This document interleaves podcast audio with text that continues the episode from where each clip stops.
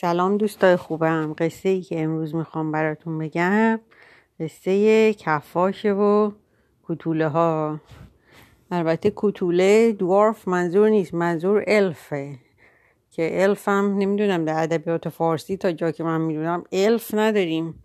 اینه که فقط میگیم کتوله که کتوله البته هم میجید میشه هم دوارف میشه هم چون الف میشه لابد هم چی میگم پیکسی پیکسی که اصلا دیگه نمی‌دونم چی هست.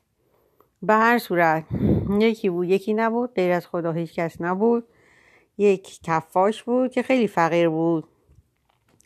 این کفاش پیر و زنش با هم زندگی می‌کردن و هرچی که درآمد داشتن همونو میخوردن دیگه روزیشون بود. بله.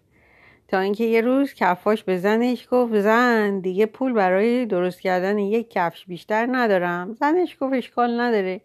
همون یک کفش رو درست کن ببینیم چطور میشه. کفاش هم رفت چرمش رو برید. چرم چی میشه؟ چرم میشه لدر ها بعد کفاش هم رفت چرمش رو برید و آماده کرد که فردا صبح که از خواب بلند میشه بدوزه. کفاش رفت و خوابید و اون شب دو تا کتوله اومدن توی کارگاه کفاشی و لباس های پاره پوره داشتن و دنبال نمی‌دونم یه لباسی چیزی برای خودشون میگشتن که چرم دیدن و وسایل کفش رو شروع کردن به دوختن کفش. کارشون که تموم شد رفتن. فردا صبح کفاش اومدید. عجب کفش قشنگی. هیچ وقت کفش این قشنگی نه دوخته بود نه دیده بود. خلاصه اونو فروخت و یک مرد ثروتمندی که از اون کفش خیلی خوشش اومده بود دو برابر قیمت کفش رو پرداخت و کفش رو برد. کفاش تونست با اون پول برای دو تا کفش بره چرم بخره. اومد جریان رو به زنش گفت و شب برای دو تا کفش چرمش رو برید و رفت که فردا صبح بیاد بدوزه. فردا صبح که اومد نگو که کتوله ها دوباره دیشب رفته بودن و کفشا رو دوخته بودن. کفاش خیلی خوشحال شد.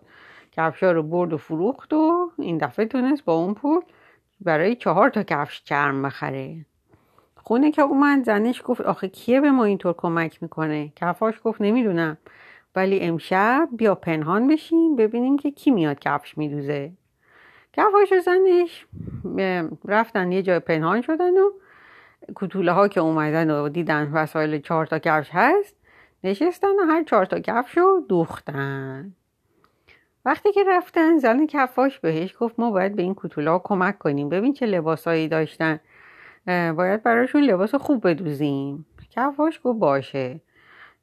زنش نشست و برای کتوله ها لباس های قشنگ دوخت و شلوار قشنگ دوخت و شال قشنگ دوخت و اینها و گذاشت برای کتوله ها کتوله ها اون شب اومدن و وقتی که لباس ها رو دیدن خیلی خوشحال شدن. لباس هاشون رو پوشیدن و خوشحال و خندان از کارگاه کفش رفتن و دیگه هیچ وقتم به کارگاه کفش بر نگشتن ولی کفاش دیگه از اون به بعد فقیر نبود چون کارش خوب گرفته بود و می‌تونست که کفش های زیادی رو بفروشه. این بود قصه امروز ما. دوستای عزیز نکته اخلاقی. اینکه با اون که اگه به کسی کمک می‌کنید دیگه چه می‌دونم اگه کسی بهتون کمک می‌کنه اگه شما هم کمکش و مشکلش رو برطرف کردین دیگه پیداش نشد ناراحت نباشید نگید چه بیوفا بود. خوشحال باشید که به کسی کمک کرده تونستید کمک بکنید بله. نکته دیگه ای نداشت. نمی‌دونم ها نمی‌دونم اصلا نمی‌دونم چرا. اگر دنبال لباس اومده بودن نمی‌دونم چرا میشستن کفش میدوختن نمی‌دونم. کتوله هم یه مقدار چیز بودن دیگه نردی بودن. کتوله نردی بودن. بله. این قصه ما. امیدوارم شما دوستای عزیزم هم همیشه یه کسی باشه که بیاد بهتون کمک کنه و شما بهشون کمک کنین و اگر که رفتن هیچ ناراحت نشین و خوشحال باشین. این بود قصه امروز ما. تا یه روز دیگه و یه قصه دیگه خدا نگهدار.